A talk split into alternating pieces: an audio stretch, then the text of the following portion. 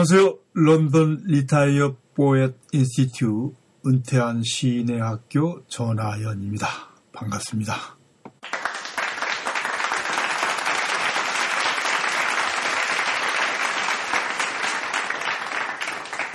네, 영국 사랑 31번째 열린 강좌 오늘의 주제는 지난번에 이어서 미술의 혁명, 미술의 혁명이 세계를 바꾼 22개의 극적 전환기 중 여섯 번째 원근법이 존재하는 미술이 보는 미술로 바뀌었다.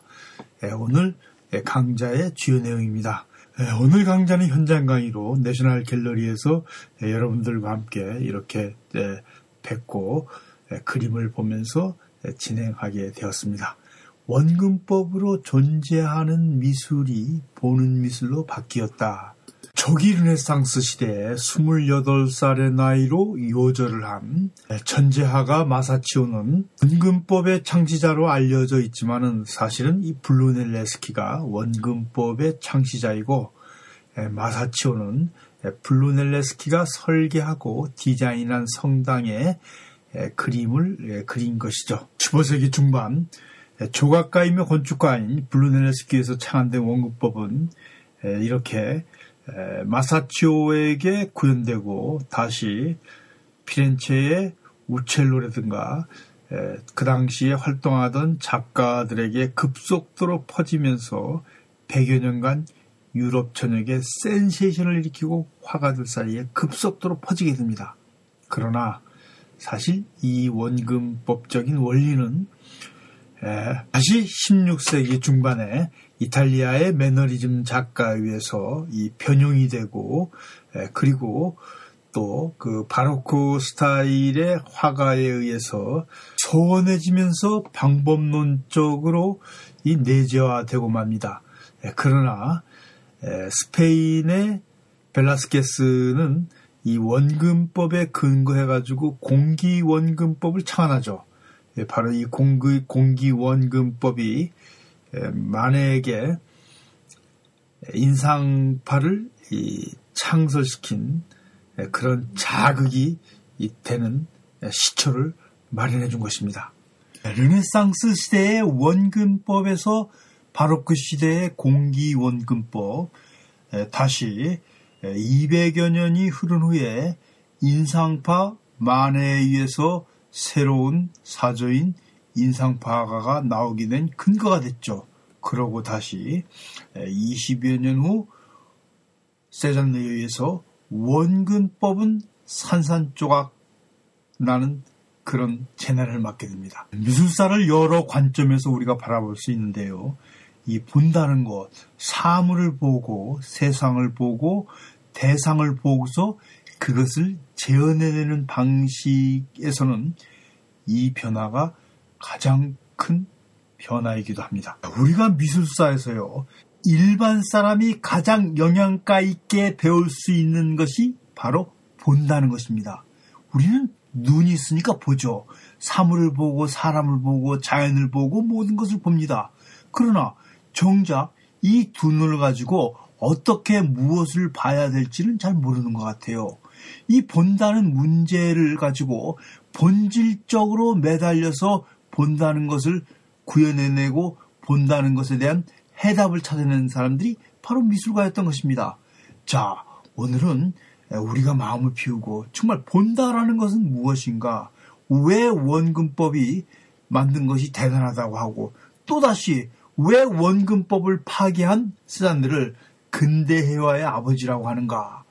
도대체 원근법을 만들었을 때 원근법을 칭찬한 까닭은 무엇이고 또다시 원근법을 파괴하고 나니까 그것이 왜 대단하냐고 호들갑을 떠는가 하는 그런 문제를 우리가 사실 엿볼 수 있는 시간이 될 것입니다. 여러분 본다라는 것이 무엇입니까? 우리가 사실 눈으로 보지만은 이 보는 사람마다 이 보는 것이 다르고 또 이 그것을 보거나 생각하는 것이 다르죠. 바로 본다라는 것은 자기가 경험을 가진 그런 이 경험에 의해 가지고 시각작용을 활용하는 것 뿐입니다. 그러니까 본다라는 것 안에는 단지 이 눈이 보는 것이 아니라 마음의 작용이죠. 이제까지 배워왔던 지식과 여러 가지 생각들이 얽히고 설켜서 보는 대상을 판단하고 적절하게 그것의 가치를 규명하여서 아 저것은 내가 볼만한 가치가 있을 때 사람들은 집중해서 보고 아 저것은 내가 볼만한 가치가 없을 때는 금방 그 보는 것조차도 잃어버리고 맙니다. 즉 이 본다라는 것은 항상 인식, 생각을 바탕으로 하고 기억을 바탕으로 하고 지식을 바탕으로 합니다. 그러니까 우리는 이 르네상스 사람들이 어떻게 보았는가, 무엇을 보았는가, 이것을 먼저 알아야겠죠. 그래야지 그때 원근법이 그 사람들한테 얼마나 의미가 있었는가를 알게 되는 거 아니겠습니까? 자, 르네상스. 참 저는 강의, 미술사 강의하면서요. 제일 싫은 강의가 르네상스입니다. 왜 그러냐 그러면은 이 거짓말과 허구로 꽉 차 있고 모순으로 그득 차고 있고 가장 형편없는 시대가 사실은 르네상스 시대입니다.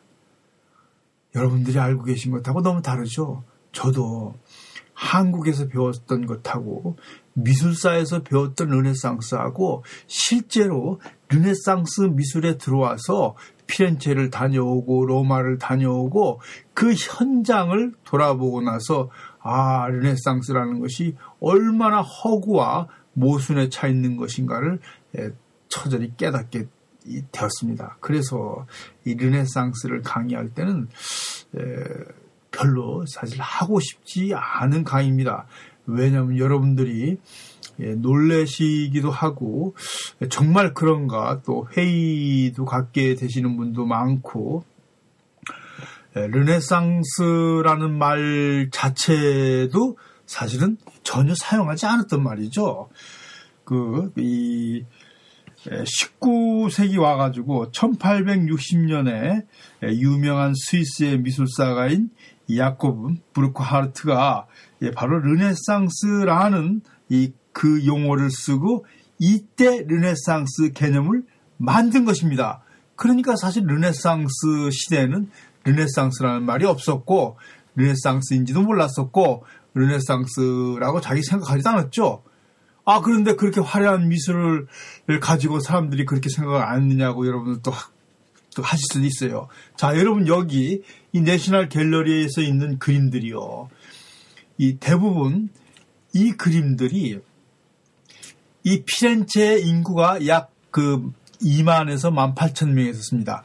르네상스 시대인 1400년대는 이태리가 도시국가였었습니다. 이 당시에 가장 발달한 도시국가로서 제노바, 그 다음에 Rome, 그 다음에 피렌체, 그 다음에 여러분 잘 아시는 베니스 같은 그 베네치아 이런 것이 이제 대표적인 그 도시국가였었는데요. 대부분 도시국가가 13,000에서 음, 2만 명 이내의 그 인구를 가진 도시국가였었거든요. 자, 이때 사실은 그 2만 명 중에서 인구 2만 명 중에서 이 르네상스 그림을 그리고 접할 수 있는 사람들은요, 그, 천 명도 되지 않았었습니다. 천 명도 안 됐었어요. 교황청은 아무나 출입할 수 없었죠. 거기는 정말 대단한 사람들이 갔었던 곳이고, 그리고 여러분 여기 그 비너스를 그린 그림이라든가 또는 그 침대에서 그 나른한 그 정사를 하고 나가지고서 예, 그 이 그린 이런 그림 같은 경우 보티첼리의 그림 같은 경우도 오직 이 그림이 소장됐던 가문 안에서 귀족들만 보고 가족들만 보던 그림이었죠. 하인들은 물론 봤겠죠. 그 집안에 동서되던 하인들은. 일반 서민들은 여전히 가난했고 미술의 혜택을 받지 못했었습니다. 지금이야 돈만 있으면은 어디든지 가가지고 박물관 뮤지엄에 가서 그림을 볼 수도 있고 교황청도 이제는 이 개방이 돼서 그 안에 가서 아테네 학당도 볼 수도 있고 미켈란젤로의 천지창조도 볼 수 있었지만은 아 그때야 거길 누가 들어갑니까 감히? 아무나 못 들어갔죠. 송직자 중에서도 그 신부님 이상 되는 그 그런 성직자가 들어가서 그 그림을 봤지 일반인들은 감히 거기는 갈 생각도 못했었습니다. 더욱 그 피렌체를 주도하고 있는 메디치 집안에 소장되어 있는 그림이나 메디치 가문의 그 이 개인 교회에 수상되어 있는 그림을 볼 수가 있었나요? 못 봤죠. 그러니까 사실 르네상스의 그림들은요. 5%도 안 되는 극히 소수를 위한 소수에 의한 귀족 그림이고 귀족들의 잔치였던 것입니다. 물론 여기에는 휴머니즘이라는 것은 있을 수가 없죠. 그리고 또 휴머니즘이라는 뜻도 제가 앞강좌에서도 여러 번 강조했지만은 그 당시 휴머니스트라는 것은 고전학자라는 뜻이었었거든요. 고전학자는 지금 우리가 말하는 다양한 고전이라는 의미가 아니라 오로지 하나 이 그리스를 연구하는 학자가 바로 고전학자였었습니다. 이 고전학자들을 휴머니스트라고 그러고요. 이 고전을 연구했던 것을 휴머니즘이라고 했거든요. 우리가 얘기하는 인본주의라는 개념이 바로 휴머니즘에 붙기 시작한 것은 언제서부터냐 그러면 루소의 사회 계약론 이후에 19세기 초반서부터 인문주의였던 고전주의였던 휴머니즘이라는 말에 인본주의라는 말이 붙어서 동의어로 쓰이기 시작했습니다. 그러니까 이 말이라는 거는요. 어느 시대 어느 지역마다 다르게 쓰이거든요. 근데 사람들은 그것을 모르고 나중에 의미가 붙은 말을 갖다가 아 그것을 가지고서 바라본다 이거죠. 그 다음에 그 르네상스라는 말 자체나 르네상스라는 그 우리가 배운 성질 자체를 이1800 정확히 60년대 이 스위스의 야코브 브루크하르트가 이 글을 써가지고서 이 거기다가 특징과 이 르네상스라는 말을 쓰기 시작해가지고 르네상스라는 말이 생겨난 것이거든요. 그러니까 르네상스라는 것은 한 미술사가에 의해 가지고 한 미술사가의 생각에 의해서 창조된 허구적 관념이란 말입니다. 당연 붕어빵에 붕어 없듯이 르네상스 안에는 사실은 르네상스가 없습니다. 또 미술의 발달 정도, 예, 미술 작품이 생산된 음, 양과 예, 그 다음에 활동하던 화가 수를 따져도 이 1400년대하고 예, 전기 르네상스가 끝난 1500년대 초와 후기 르네상스, 전성기 르네상스라고 사람들이 말하고 있는 1930년대까지를 비교해 본다 그러면요. 1930년에 미술이 망했다고 미술사가들이 평가하는 이 매너리즘 시대에 더욱 많은 작가들, 그것도 10배에서 지역별로 5배 이상 많은 작가들이 활동하는 실제적으로 미술의 전성기는 이 매너리즘 시대 때서부터 시작돼 가지고 바로 그 시대 때 폭발적으로 증가하죠. 그러니까 사실은 뭐 문화의 전성기라는 의미로서의 르네상스 시대에 또 의미가 없습니다. 그러고 우리가 흔히 얘기하는 전성기 르네상스 1430년에서 1500년대까지나 또 100년까지 잡아가지고 1530년대까지 그때 미술이 발달했던 지역은 이태리에서 오직 피렌체와 Rome 그리고 에, 베니스 이 베네치아였을 뿐이지 다른 지역에서는 그렇게 이 피렌체만큼 미술이 활발하게 진행되지 않았거든요. 그 다음에 이제 프랑스에서도 1500년대 이후, 영국에서도 1500년대 중반 이후에 문화 예술이 발달되기 시작하는데 우리가 어떤 의미로 얘기해도 르네상스라고 하기는 곤란하죠. 그런데 이제 이 르네상스 시대를 과대평가할 수밖에 없었던 것은 이 서구의 빈곤한 문화사와 그 다음에 1500년대까지 사실 이 북아프리카의 이슬람, 그 이 무어족의 문화라든가 동로마 제국, 구 동로마 제국인 비잔틴 문화가 훨씬 더 훌륭했거든요. 그래서 그것을 반전하는 시기가 된 것이 바로 그 15세기 전반부터 16세기까지의 그 과정입니다. 그러니까 이 서구의 역사에서는 사실 르네상스가 상당히 중요할 수밖에 없습니다. 중요하게 해석해야지만은 자기네들의 역사가 장식이 되거든요. 그래서 이 그들이 스스로 이 과대평가하고 부풀린 것을 무분별한 동양학자들이 그대로 받아들여 가지고서 그 나라에 가서 가리키고 후학들에게 이식을 하면서 르네상스에 대한 판타지가 생겨난 것입니다.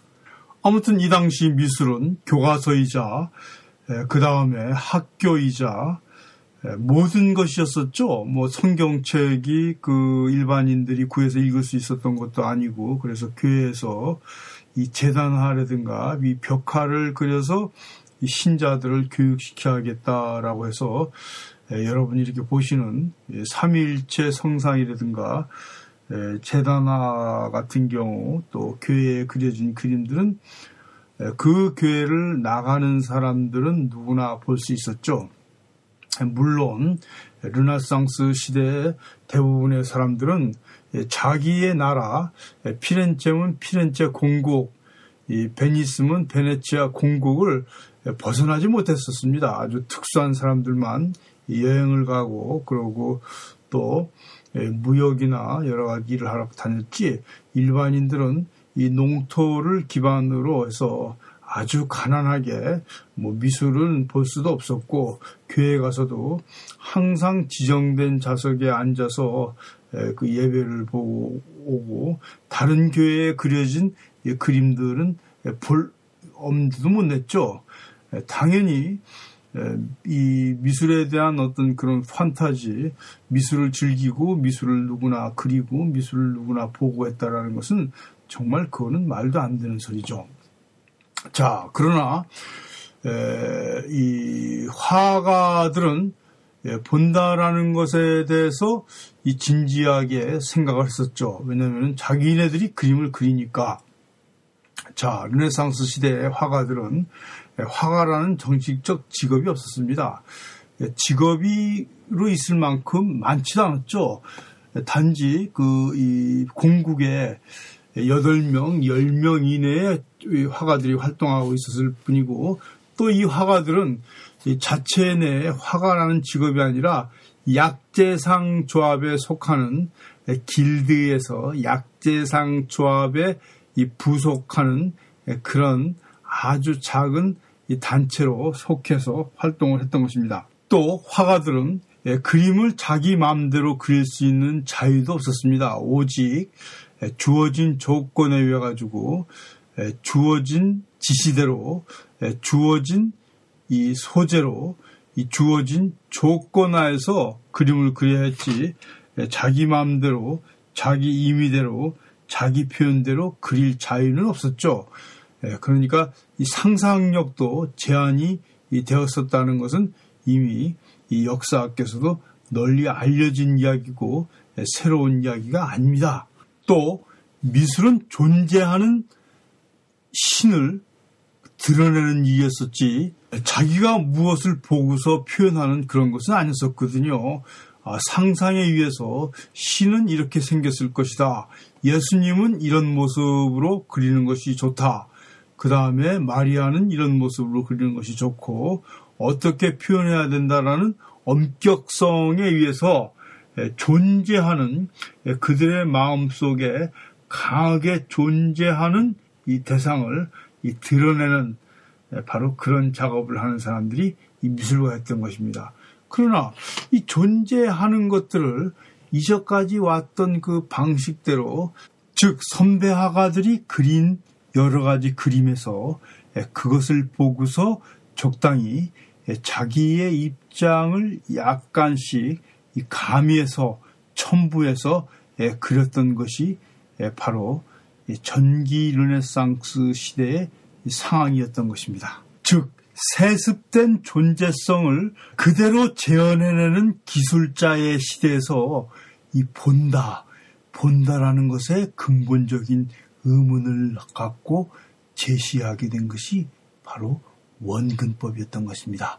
자, 여러분, 그럼 2부에서 다시 계속하기로 하겠습니다. 이 영국 사랑의 열린 강좌는 영국 사랑의 후원자님 임남진 씨의 후원에 의해서 여러분에게 들려드리고 있습니다. 다시 2부에서 뵙기로 하겠습니다. 열린 강좌 전하연이었습니다. 감사합니다.